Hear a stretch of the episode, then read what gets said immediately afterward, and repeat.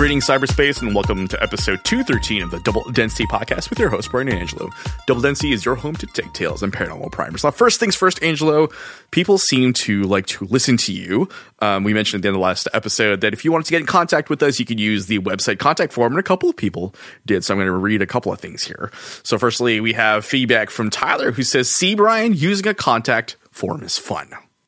Angelo, how do you feel? Thanks, Tyler. Secondly, uh, listener feedback from Sam. Sam says, see, Brian, using contact forms is fun.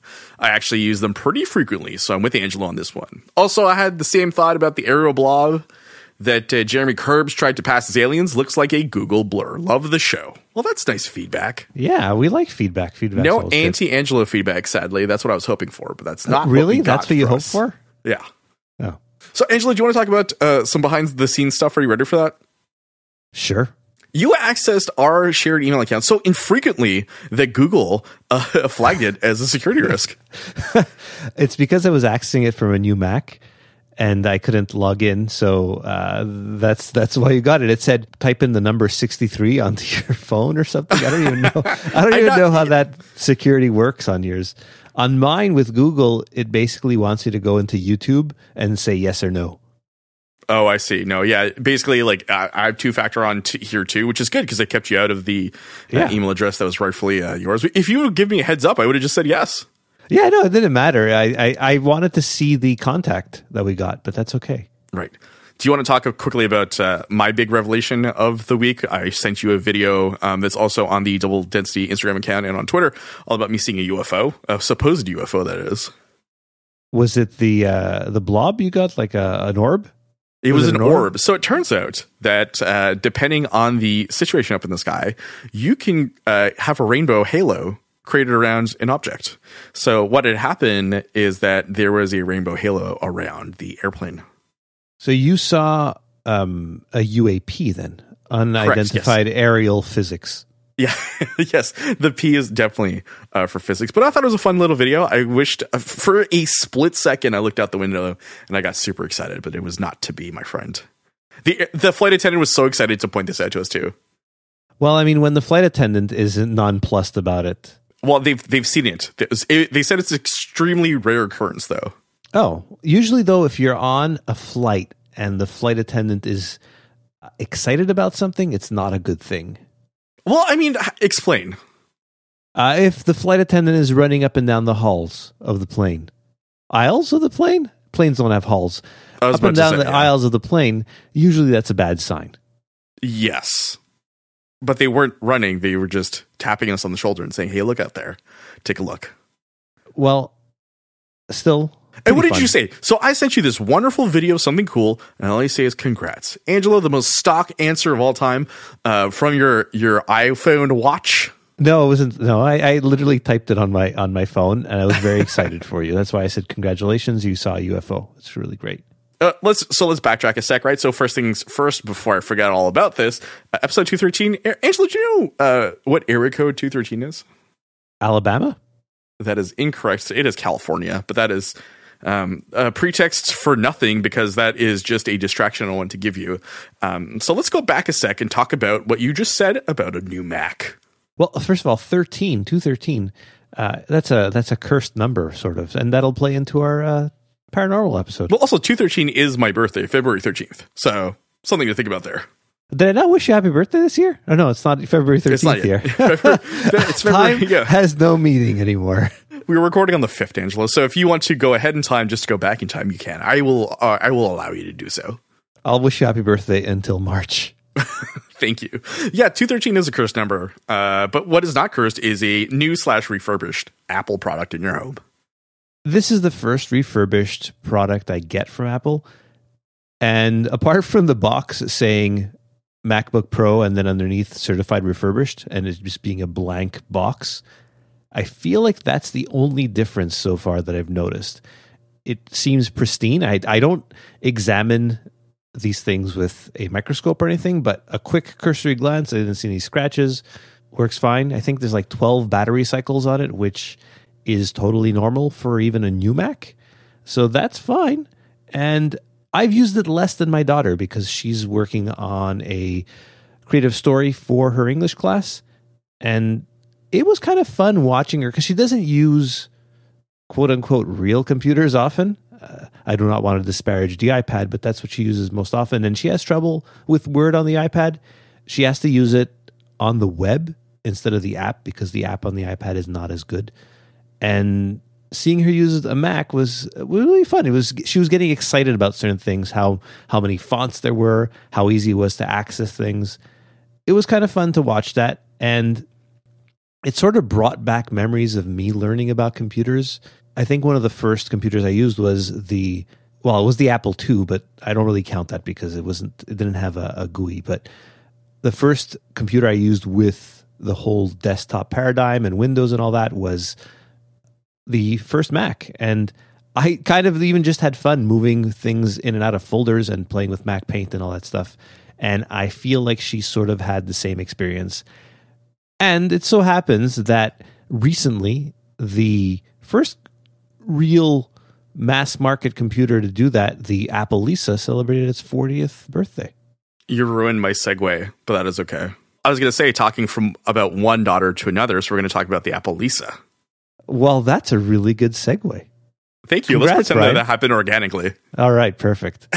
But yeah, let's talk about the Apple Lisa. Well, it uh, it was released pretty much forty years ago, January nineteenth, nineteen eighty-three. Brian, you know how much it cost? Approximately ten thousand dollars, because I watched one of the several videos that you sent over. That's thirty thousand dollars today. Now, it's important to know that this computer was not, I said mass market, but it's it was the first really mass-produced of these types of computers with a uh, graphical user interface. A few years before, Xerox had their their computer come out, but that was a lot more expensive. And these were geared towards offices. They weren't geared towards the regular person to buy. If you were going to describe the Apple Lisa, it'd be business colon the computer, right? Because the, the demo reel, the use case scenario here is all centered around business presentations, um, the allocation of business resources, um, business workflows, and things like that. Yeah, the man in the demo seems to be some kind of executive. Let's call him Mister Business, shall we? Mister Business, and he showed how he assigned different parts of the project to his subordinates using the Apple Lisa. Now, do his subordinates get an Apple Lisa too? I don't think so. So that was the confusing part, right? Is that do they all file into his office during random parts of the day to steal the Apple Lisa from him to see uh, where they are in the in the flow in the workflow chart? That's what I didn't understand. But or again, is this out? is this is the early eighties. This was a whole new thing. Nobody really knew what to do with this type of technology, because when you mentioned a computer to people back then, they thought just a screen full of green text. Well, yeah. I mean, as a child who grew up with a, with DOS for the longest time until we got access to Windows three point one when I was like seven or eight, um, seeing this in eighty-three was kind of mind blowing. Especially, I love the way that the uh, the explainer video, right, the use case video, showed the guy, you know, uh, guiding his mouse doing different things, and then there was the the picture in picture of the mouse doing the action. It started with him leaving a meeting and somebody from the meeting saying, "You must have had your team working on this all morning," and he said, "No," and then that's how he showed us his work on the Lisa. So a couple of things, right? So the first thing is the name Lisa comes from uh, Steve Jobs' daughter, Lisa. He sort of denied it for the longest time, and an acronym well, no, no. So was he sort of added to her. It. Well, he Let's denied her. Yes, he denied her, which is horrible, first of all. But uh, he then later came to his senses. It was a code name which stuck, and then they sort of reverse acronymed it to Local Integrated Systems Architecture. Which, which I think is just like just a weird way. Comput- yeah, it's computer words stuck together. Yeah, it's just like any of the famous acronyms of the eighties, right? So, do you have another one? Uh, Mask, the show Mask, right? Or Cops. Remember the, the oh, anime yeah. series Cops? The long arm of the law. Yeah, exactly. Like, what does that stand hook. for again? Okay, hold on. I may have screwed that up. It may not be an acronym. It, no, Cops was an acronym and so was Mask. Central Organization of Police Specialists was Cops. Okay, and Mask was... I always screw that up, so I'm not going to... Did you have any Mask toys? I had the car with the dude. I had maybe one of them as a kid. So we used to buy uh, toys from uh, like the Salvation Army in bags, in loose bags. So I never knew their names, but I recognized that as a Mask character. Yeah, so because Masks, it's it Mask came out was when I was like a little kid. So you yeah. you were you were not even born yet. So you must have had like the secondhand thing, yeah. Yeah, well, they played on reruns, right? So MASC stands for Mobile Armored Strike Command, command with a K. I feel uneasy about saying that out loud, but that is what it is. Mortal Kombat. True, true. That's a good point. Uh, yeah, so uh, business colon the computer, retailing for thirty thousand dollars. The the goal here, like you're saying, is to sort of get everyone in a business ecosystem on board with using these combo computers, right? Because they were computers that had a keyboard, a built-in monitor, and a disk drive on the right, which did not... Two disk uh, drives. Two disk drives, which did not particularly work that well. Unfortunately not, no. In nineteen eighty-three, though, the things you see in the demo are pretty amazing. There's the video I linked to. I'll link to it in the show notes. It's from one of my favorite shows as a kid, Computer Chronicles. And you see the... Um, The V P, well, at, at this point, he was the former V P uh, and general manager in charge of the personal office system division uh, at Apple, John Couch. And he talks about their goal with the Lisa was to have, be able to have somebody up and running with a computer in about half an hour to learn the concepts. And now, sort of like the skeuomorphism thing we talk about is, is poo-pooed when it comes to phones, but we still have it on a computer, right? Like you talk about your desktop, your files, your folders. It's still the office paradigm of, you know, going back to the beginning of offices. Yeah. And I, what I find interesting too, and I think just visually speaking, is just the mouse, right? The concept of using a mouse in tandem with the keyboard is revolutionary. It's also something that's stuck around till this day too, right? But we don't have, uh, you know, like... Uh, Not yet, but we don't have the Power Glove style um, like Tom uh, mouse Cruise in existence. In, uh, in Minority Report? Oh, yeah, pulling up everything with their hands and, and things like that. No, yeah. not not as of yet, right? Or, you know, um, if they exist, they haven't been mass-produced and adopted widely enough either. No, I mean, the mouse has gone from the, remember the horrible trackball in it, to, to being laser and, you know, being wireless. My, I have a I have the Apple Magic Mouse that has a, a nice glass surface that you can use to do gestures and stuff, which I use all the time. But it's still the mouse. Ultimately, I have an ergonomic mouse. I don't know. Much. I have a, a Logitech ergonomic mouse. I friggin' love it. Um, so I don't care. It's been a year. I'll talk about that. So I knew I was leaving my last job, and uh, they had given everyone uh, a certain amount of money to buy office supplies. So knowing fully well that I was jetting out, I still bought the mouse and claimed it three days before giving my two week notice. And and you, like me, prefer mice. To rats? Yeah, absolutely. I, I, they're smaller, they're cuter, they don't eat through my wiring as much. As well as trackpads, right? You prefer them to rats and trackpads. Yeah, trackpads uh, have never been my jam. I have like larger hands and, and mm-hmm. fingers and stuff, so it's always been a bit of a struggle to, you know, um, I will use it sometimes if I have to, and I'll usually use it to sort of move around windows, right? So I have the three, I have the push, of yeah. the three fingers, et cetera. But really, yeah, I love my mouse. Um, do you remember back in the day when you had to play video games and you had the ball inside of it, and you used to have to sort of like uh, push your mouse a certain way and then like scoop up and sort of like repetitively? S- do you know what I'm talking about? I know exactly like, kind of like, what you're talking about. Yes, the pain of being a gamer in the nineties when you were trying to get something done and you just had to kind of circular, like pick your mouse up, bring it back down to the bottom of the pad, push it upwards, and do it over and over. We're all busy playing King's Quest and Police Quest and Space Quest, the old Sierra games. I was going to say something like Dune two, the video game, like the first real-time strategy game, more or less. Oh, yeah. That's a that's a really renowned game for what it did at the time. I well ahead not, of its time. I did not recognize the brilliance of it while I was playing it because it. I ended up... So my parents had bought like some twelve-disc set of something that had a bunch of stuff, including Dune two. As like a full game. So very young, I learned how to um, strategize, build bases, attack the enemy, et cetera. All these things that I do not use at all in my job as a concert producer. And did the bases all belong to you? I'm not walking into that one, Angelo, though you tried uh, quite nicely. Yeah, I, I, I use a trackpad on my left side. I have a I have a trackpad that came with my iMac, so I, I use that, but I prefer the mouse that I. Well, I would I hope had that a, a trackpad. Oh, I see what you mean. Right, the iPad. Yeah, sorry. So the Not so the Mac, iMac. Okay. So when I got my iMac in two thousand fifteen, I already had a mouse. So you got a choice of a trackpad and a mouse. So I figured, well, I'll just choose the trackpad. I keep the trackpad on the left. It really helps sort of with our R S I issues as well. So if I kind of split the work, so moving between screens sometimes, but I mostly use. Uh, a mouse. Now, uh, I'll, I'm going to post a lot of videos in our uh, show notes. I encourage you to go watch them. A lot of them aren't very long. There's a really good one where you can enjoy early eighties Steve Jobs and with his cool mustache. But the funny thing about that video, too, is the way that they set up the interviews, right? They kind of do it like um, a series of stills overlaid the interview, which I thought was like an interesting kind of uh, uh, performative way of of introducing the subjects. I enjoyed a lot. It was a slideshow of, of sorts.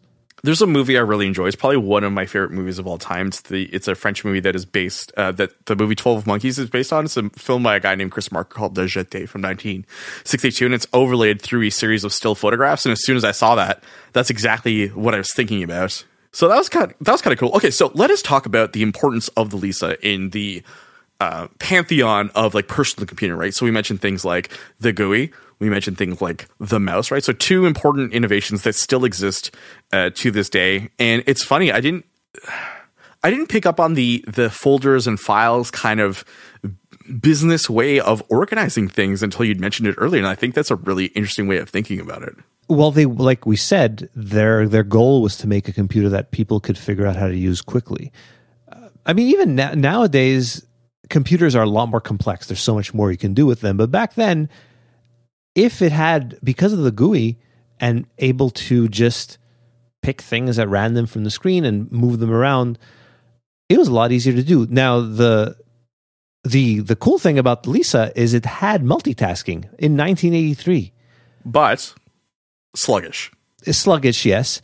And the, the thing we owe the Lisa, a lot to the Lisa, is the fact that it led to the Macintosh. The Macintosh, though, was a lot cheaper. I mean, still really expensive uh, with today's money.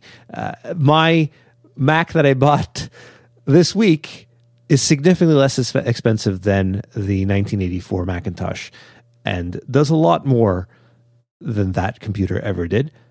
The thing so is, that is something is that I want to talk Mac- about, actually. Um, is okay. that right? I just want to talk about exactly that, right? Like the Lisa was a spectacular fail because um, businesses couldn't justify spending ten thousand dollars a unit for a full office, right? On a, for for the Lisa, but then you know, nineteen eighty-four rolls around. You know, uh, suddenly the Lisa two uh, is a little cheaper. You know, yeah, it's pretty much half the, the price, yeah, or a third to half the price. Yeah, exactly. And then you know, the the Mac shows up, the Macintosh itself, right, shows up, and then suddenly it opens the door to much more affordable computing options, uh, uh, you know, twenty-four months after the initial Lisa push.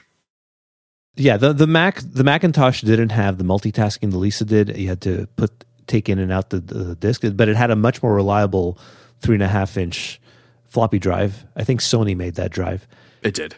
It sort of started the whole revolution of using a windowed desktop.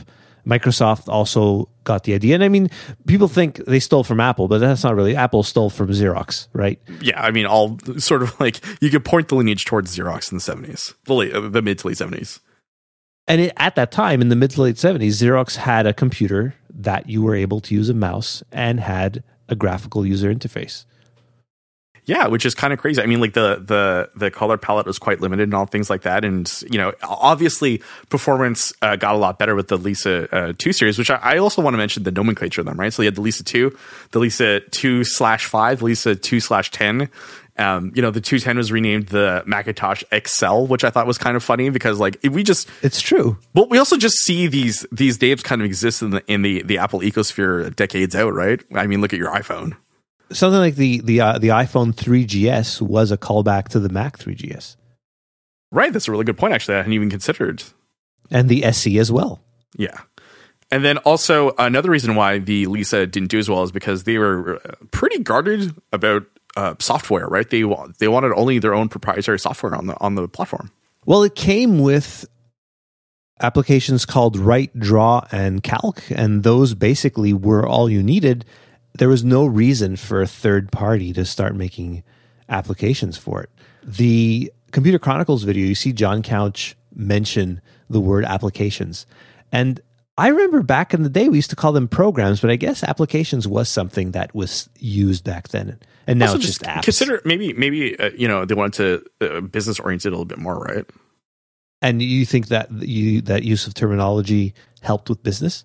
I think so, yeah. It creates a lexicon that is business-specific. You know, because okay. The whole idea behind the branding behind this, right, when you really think about it, is you're trying to push a luxury item um, that people don't necessarily need, but probably want in the workplace at that juncture, right? Because, you know, personal computers uh, in the workplace in the early eighties still largely weren't a thing necessarily.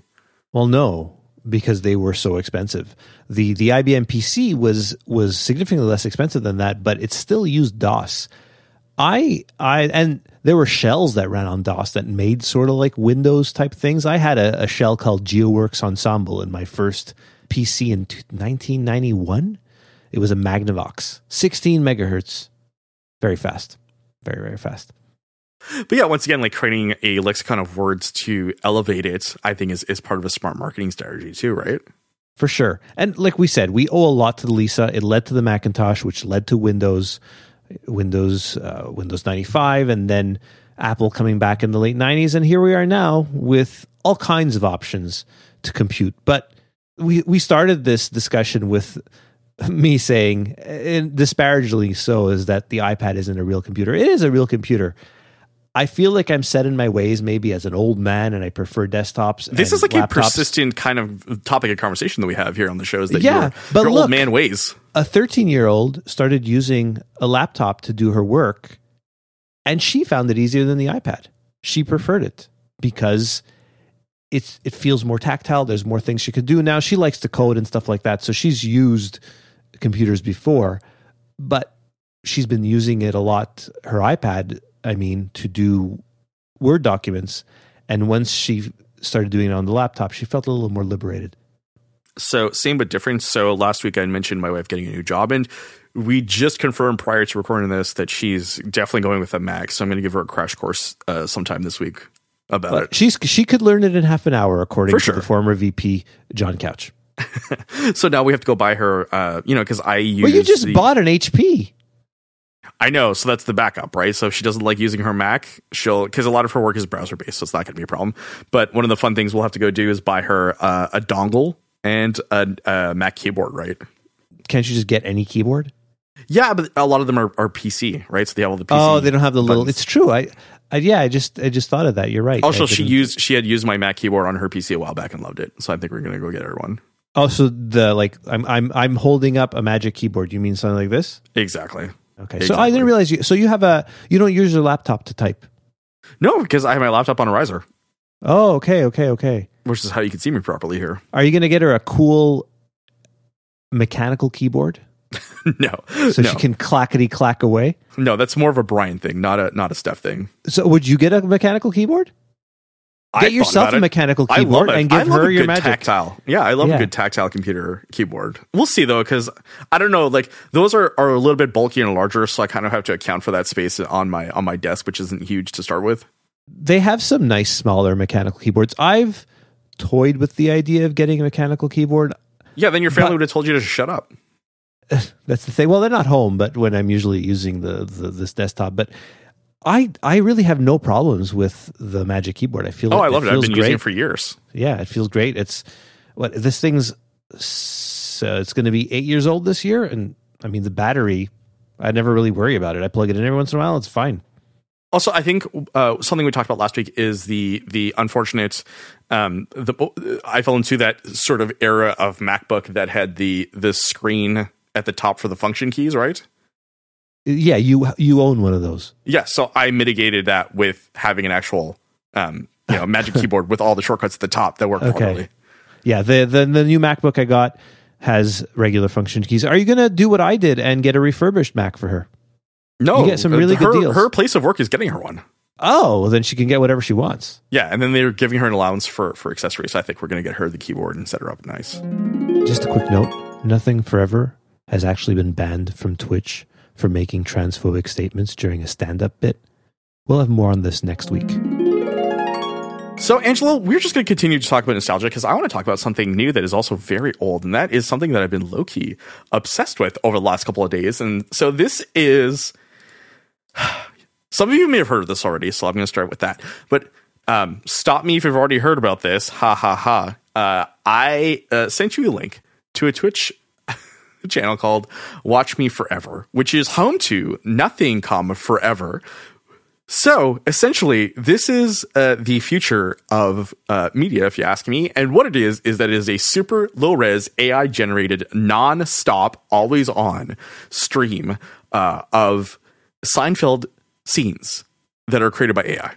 And this is not ending? It just keeps... So what's It's been going for days, this? my friend. And what's running this? Uh, that is a good question. I am not quite sure how exactly this is working. Uh, and... Uh, just a caveat before I forget, like they use different names on the stream for the different characters, so in order not to get in trouble, and the word Seinfeld is not mentioned in anywhere, but you no. you get the gist really quickly. So it's really funny to see how this operates, because um, they cut to in between scenes of uh, Jerry doing his stand up behind uh, in front of a brick wall, and then scenes in various apartments, and then uh, once in a while they'll cut to uh, like a an on-screen T V guide, and I'm not quite sure if that's when they do maintenance or something like that, which is also super fascinating, and there's a laugh track kind of built in for random stuff. So one of the characters may say something tragic, and then the laugh track may kick in inappropriately, or it, it cuts in in the middle of jokes. It's very odd and stilted. I'm kind of curious to see if it gets any better, but I've been I've been watching this for a you know uh, twenty minute chunks at a time, because I can't do much more than that, because I feel like it's brain breaking, and it's not yet an uncanny valley kind of thing where it's almost real, like a Polar Express style. Oh, those graphics are kind of freaky. It is very low res. It is very, you know, DOS oriented, right? If you look at this, you'd be like, I'm playing, you know, uh, Maniac Mansion or something almost. It took me all of maybe five seconds because you sent it to me with no... No, I said, watch this. Yeah, you sent no explanation, just watch this. And what I think I, I figured out within four or five seconds that it was an A I generated Seinfeld, because it's so clearly that it's so well done that you can tell right away, oh, this is Seinfeld, but with A I. There's no other place for it to go than that. So I was talking to your friend about this, and we kind of landed on the idea that this actually literally is now show about nothing, right? Because these don't even have storylines. These are just random scenes where um, one or two characters, or even three characters sometimes, will say something, but nothing of significance. The plot doesn't move forward. It's just on a weird kind of treadmill that'll never stop. Isn't that season six of Game of Thrones? You're once again, you're asking the wrong person here, okay. Right? I think we, we mentioned Game of Thrones last week. I still not I'm I'm not dealing with that right now. I enjoy, I'm kidding, because I actually enjoyed Game of Thrones, but people did not like certain seasons. But yeah, really, in a postmodernist kind of sense, if you really think about it, right? It's just this weird reconstruction of w- the tropes of a television show, quote unquote, about nothing that is now actually li- literally about nothing. I wonder what Seinfeld thinks, or if he even knows this or exists. Cares. I don't know. Yeah, I don't, I don't think he I, thinks in he those does terms. Not care.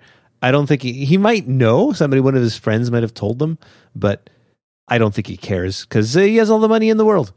Yeah. So this stream consistently um, has between five and ten thousand live viewers over and over. That's a lot. Yeah, absolutely. So it's been fun to to watch this in, in short spurts of time, because I think anything longer than that, you kind of sort of start losing meaning in your brain. I wonder if it's going to branch off and they're going to have an A I like talk show where these A I actors show up as guests. Oh, it is going to for sure happen, right? Uh, do you remember a while back, maybe almost like nine years ago, uh, Twitch plays Pokemon? No, I don't remember that at all. No? I, Twitch has been around for nine years? Uh, more longer than that, before, it was, before that it was just on T V. But, so there's a social experiment that I really enjoyed. I wrote a blog post about it at the time. I, I can maybe go in and dig it up. But the idea here is that uh, Twitch chat directed um, uh, a ROM of Pokemon on how to play per move. So you type oh, in wow. something and it would do it. And it eventually did beat the game, but it took forever to do. Huh. And that was nine years ago. So that, nine that years was ago, pretty, yeah, twenty fourteen. Pretty, pretty advanced A I. Yeah. Oh, twenty fourteen uh, was nine years ago. Wow. Yeah, think about nine that. Nine years ago, I, my like head was February twenty fourteen. Oh, wow. So exactly nine years ago. Exactly, yeah. So uh, it took sixteen days for the initial chat to do that. I, I, I think it's so fascinating. I was riveted by that. But to think in the near future, we may have uh, Twitch plays Seinfeld, the A I, you know, uh, generating uh, episode generating um, content game here. Who knows where we're going to go with A I? People are afraid of it. I don't know if I'm afraid of A I. I think it's something just to add to all the other things we were at one point afraid of and now are just part of our life. It's funny that you say that, because I, as a content creator, and content producer, I think about that often, right? Because there's this whole uproar about ChatGPT right now and whether or not it's going to replace copywriting. And my answer to that is it's not. Because whether or not you're like it, you're going to need some kind of guardian somewhere to make sure that the words being generated actually, one, make sense, and two, um, fit what you're trying to say. Uh, it's the same thing with people running Google ads, right? There's all these different ways of automating your ad sets and things like that, but you still need a guardian to make sure that they make sense, that they work for your business. And I don't think A I is going to be at that level for a very long time. No, no. I, I, mm, not cheaply anyways. That's a whole other discussion to have about how that's going to uh, unfurl itself, because G P T is no longer free. You have to pay for it.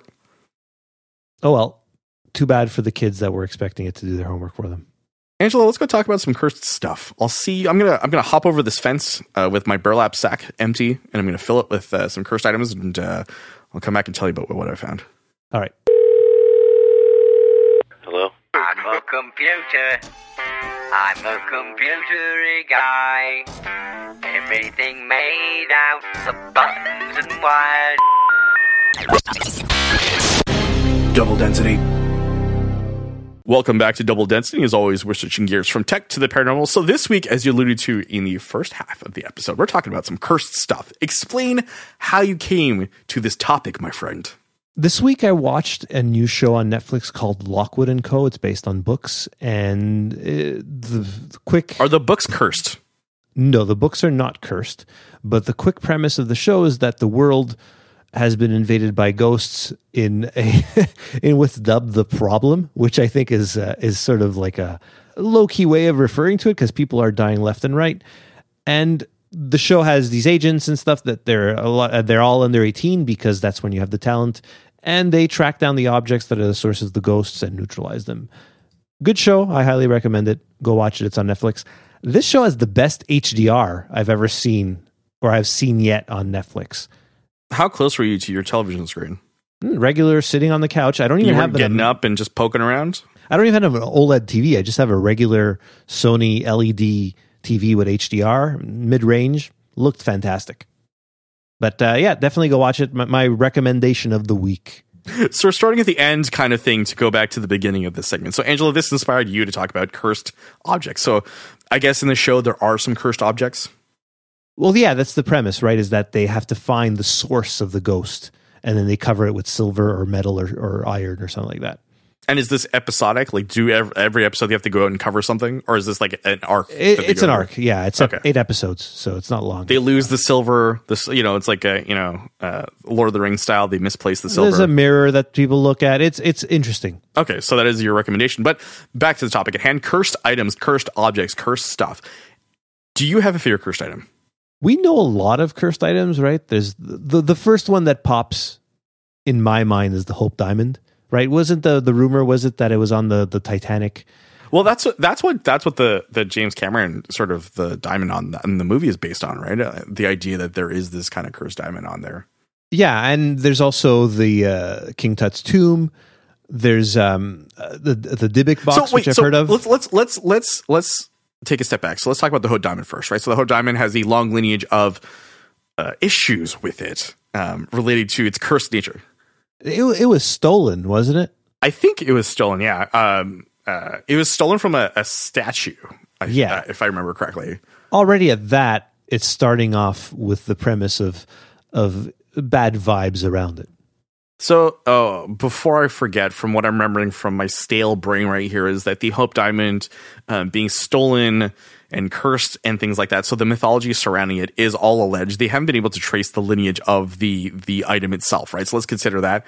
Um, but then you start looking at all of the different things that have happened to people who have possessed it. And it's bad. Yeah, it is. It is bad. Correct. Yeah.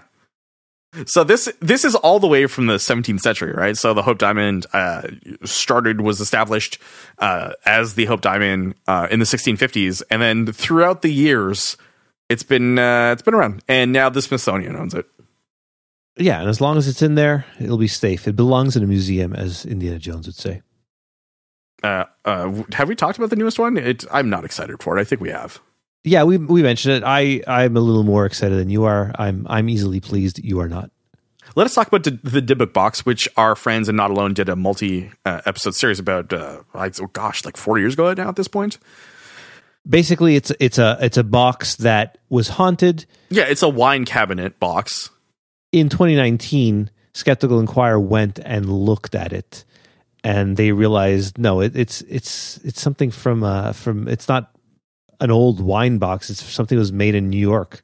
I can one up you there. Uh, so this begins twenty years ago, actually, in two thousand three. So a business owner uh, named Kevin Manis is like, oh snap. This box is haunted. We're all screwed. And uh, it gets sold, right? So Dybbuk is a uh, Jewish monster. So it is a soul trapped inside of a, a dead person's body, I do believe. Angela, let me just double check that. It's like a, yeah, it, it is like a genie or something, no? Yeah, a dislocated soul inside of a dead body. Okay. And so people are like, hey, this is super weird. So Manis managed to, manages to sell that, right? So at one point, Zach Baggins um, buys it to display it in his museum. Then Post Malone visited Baggins and like started screwing around with that and, and created a whole news cycle, which I think we covered on this um, podcast, all about how he, he had bad luck afterwards. But then in twenty twenty-one, Manis is like, yeah, I made I made it all up. I made most of it up. Deal with it. Yeah, and that's what the person from Skeptical Inquirer had said. Uh, Kenny Biddle called it in twenty nineteen, and he said, yeah, I, I just made it up. And that's fine. It's good to come clean sometimes. It feels good. Something that has not come clean is one of my favorite segments um, of uh, Unsolved Mysteries, and I'll explain why. Uh, let's talk about Busby's stoop chair, right? So this is a chair that uh, in the eighteenth century uh, in North Yorkshire uh, existed. And so the murderer, Thomas Busby, uh, was sitting on it, cursed it right before his execution at the turn of the eighteenth century. And since then, it has uh, lore surrounding it all about how people who have sat in have gone on to to die. I keep reading this as Bubsy's. It's pretty and that, close. And if there's any, if there's any video game that's cursed, it would be Bubsy's Adventure. So it has since called. ended up at the Thirsk Museum, and the reason why it is one of my favorite Unsolved Mystery segments is because the Thirsk people have stuck at it kind of like high up on the wall, so no one can actually conceivably sit of it. But the idea of them zooming in on this chair just sitting on a wall over and over in order to point to its maliciousness is sort of surreal and hilarious to me in some ways. It's absurd, actually, so that's what makes it fun. Absurdist humor for Brian. Always gets him. Uh, but yeah, about death and execution and things like that. I love a good murderer, you know? Yeah, and the thing is, is when they examined the chair, they they realized that it wasn't it wasn't old enough to even have yeah, contact. Yeah, it was created in the eighteen forties. Um, so, so whoever sat on there is just dumb and just give me the chair, please. Yeah. You wanted to talk about something that I actually never heard of before, Angelo, so I'm going to give the floor to you to talk about. Um, a painting that lives on in infamy. Yeah, The Curse of the Crying Boy. I'm going to have a link to a really good blog post by David Clark. He's an associate professor in the Department of Media Arts and Communication at Sheffield Hallam University in the U K. That's a lot of words there. And uh, he, he basically traced it back to a, a story in the tabloid The Sun in nineteen eighty-five, in September. The house of Ron and Mary Hall caught fire, okay? And their everything was ruined in the house. It was a uh, it was a, a cooking fire. So this happened in September nineteen eighty-five. nineteen eighty-five. And everything got, was ruined in the downstairs of this house, except for this painting of a crying boy. This was like a really popular print in the U K and from the sixties to to late seventies. Really popular. I don't know why anybody would want a painting of a crying child in their house, but these were apparently pretty popular. Do you have any uh, works of art hanging up behind you? What are those? I see a diploma, which is not a work of art. It is a work of hard work, a significant portion of your younger years. And then below that, what is that? It is a macro paint uh, shot of a flower my wife took when we were on vacation on our honeymoon. Beautiful, beautiful art. Clark, in his blog post, mentioned several examples of, of readers later coming forward after reading the, the story that their homes were burned down and the crying boy painting survived. Now, the reason this story caught traction is that Ron's brother was a firefighter, and he had heard of similar fires where it was documented that people were finding these paintings. The firefighters would come across these paintings that were not burnt, and they were these paintings of the crying boy. Now, you have to understand, it's not the same painting. It's just multiple paintings. Depictions of, of a children. Crying boy. Clark found that it was different artists as well. These stories went on in the, in the Sun for a few more weeks, and then they sort of fizzled out. The, the Sun actually had people send them their paintings to prevent more fires, and then they burned all these paintings. So just imagine this, right? So the, the Sun is like, hey, listen, it, all because, so the Halls um, had been told that, you know, their painting is cursed, and they'd laughed it off.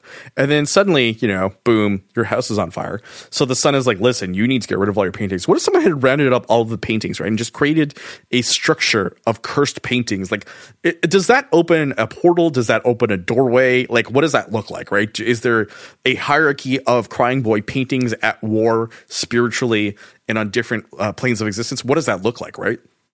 I don't know what, what would happen. Do you think it would create those portals we saw in the uh, document you sent me a few years ago of the portals with the dinosaurs coming out of them? Well, perhaps, right? But that is more the idea of space-time travel. I don't know about a portal, Brian, but it would cause a lot of fire. So the, the story fizzled out. And then in two thousand, Tom Sleman, he revived the story in a book Uh, as part of his series titled Haunted Liverpool. I mean, Liverpool sounds like a cursed place in general with the number of people who live there, right? I mean, that's the home of the Beatles. Yeah, and it's there's a, there's a shipping yard and stuff. So so Clark explained that the book was not really well researched. It, it brought the story to like a new group of people uh, for the two thousands, right? Like now the internet exists too, so so people are going to start posting on this line. So the the book, in the book, the author creates this interesting story of George Mallory, who's a school, uh, was a retired schoolmaster, and he discovered the artist responsible for the paintings. Now, again, the artist was known. There was um, there was a signature on it of G. Bragolin, but other paintings were also created by other artists. So this wasn't the only artist. But in this case, this schoolmaster found the artist responsible for the paintings was was Francho Seville from Madrid, and that was a pseudonym, pseudonym of Bruno Amadio, who was also known as G. Bragolin, and his signature appeared on some of these prints. The artist adopted a child. It was a he was a street urchin. His name was Don Bonillo, and he witnessed his parents die in a fire, and he was the subject of some of the paintings. So it's kind of like a, a full circle kind of thing. Yeah, you see where this is going, right? He's also known, the, the townsfolk referred to him as Diablo because he often set fires. So this little boy saw his parents die in a fire and then started setting fires himself. And then later on, after the artist adopted this kid, his studio caught fire and he blamed the boy. And then years later, the same boy apparently died in a car fire at age nineteen. This creates a fun... well, not fun, but interesting background. I mean, to listen, this there's whole, a certain level of synchronicity, right? It it wasn't necessarily true that like all this stuff was sort of made up by this author to create a story. Now, the artist did exist. He he may have adopted this boy, but a lot of the paintings were not his. I watched a, a, a show called Weird or What that had talked about this. Guess who hosts that? I don't know who. William George? Shatner. William, oh, Shatner. William Shatner. It's like from the early, it's from the two, twenty ten era. It was on YouTube. They had a an engineer talking about how the reason these paintings were being found, first of all, there were a lot of them, right? I said they were being sold in, in the U K. A lot of people liked them. And because of this, they were all over in people's homes. So houses that were catching fire may have had these paintings. The thing is, is they were likely hanging on strings. The strings would burn, making the paint fall, a painting fall to the ground where there's no fire and it's cooler. And because of that, it looked like the paintings were the only things surviving the fires. So that's an actually really good explanation. This lore here that's kind of created around this, uh, and then there's like some, like a modicum of amount of truth in there. Yeah, these it was actually true. These paintings were surviving these fires, but they were just house fires. There were other house fires as well that didn't have these paintings, but they weren't coming to light because they didn't have the magical painting that wasn't burning. uh, yeah. So uh, quick question for you in that case. Are you going to ask your family if you get a picture of this to hang somewhere? Is this a family meeting that you're going to have in the near future? My kids watched the thing with me, actually. And they and did they say, Dad, funny. we want we want a cursed uh, crying boy picture? They said, why would you have a creepy painting of a kid crying? That is correct. That, that's the only right answer. I'm glad that your kids passed the test. Uh, it kind of reminds me of, like, you know, cursed media. Like, so do you remember the the show Masters of Horror? Do you know what I'm talking about from, like, yes. twenty years ago? Yeah. So there's a John Carpenter episode called uh, Cigarette Burns where he, uh, the Norman Reedus of Walking Dead fame gets hired to find a film that supposedly, like, sparks homicidal rage in whoever views it. And so I was just thinking about, like, cursed items like, you know, this this bit in Cigarette Burns. Well, the episode of, of that show we watched also had uh, Robert the Doll in it. Oh, yeah. Right. And so they were interviewing people for this thing. And my daughter asked, do they interview both sides of the story? Because right now they're only interviewing people that into, par- into paranormal. The Chiron for one guy had him as spiritual advisor and wizard.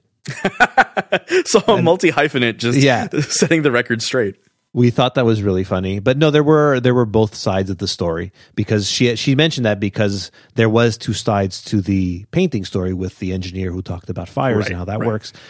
And my daughter, uh, I'm not sure you've you've met my daughter. She's very skeptical of stuff like this, and she which is good. I wonder where she gets it from. You know, it's very who weird. knows.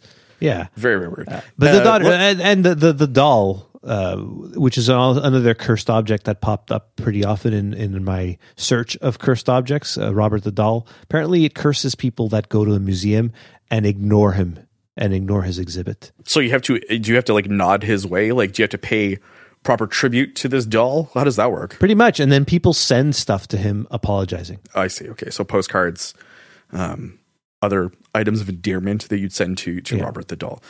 Angela, I want to talk about the most current cursed item of all time, and that is a Google ad I got while visiting Atlas Obscura today. So uh, targeted ads are a very confusing thing to me. So this targeted ad is for intermittent fasting for seniors. So I have just tweeted out um, a screenshot of me uh, of the ad that I got. So you can go ahead and go to twitter.com slash double underscore density to see this picture.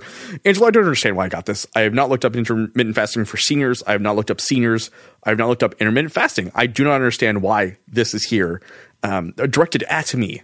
I wish I understood. If it makes you feel any better, I got the exact same ad today. So this is like The Ring. You had seven days to pass the ad on to me.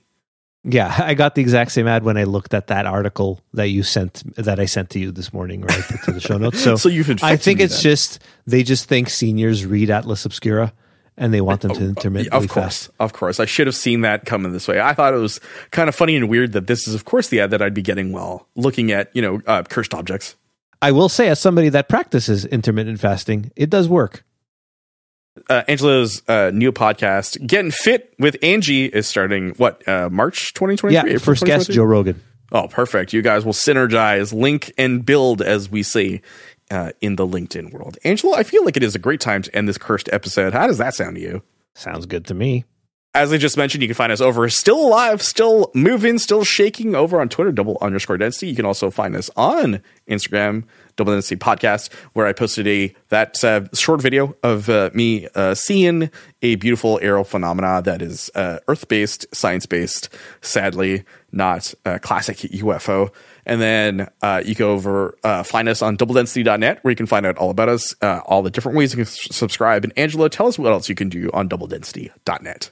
You can fill out that form. Forms are fun. Just ask uh, Tyler and Sam. Tyler and Sam and Nick last week too, right? So it's a trifecta of forms. Um, yeah, I'm curious to see if anyone else will, will heed the call and uh, keep this form filling going. We appreciate it.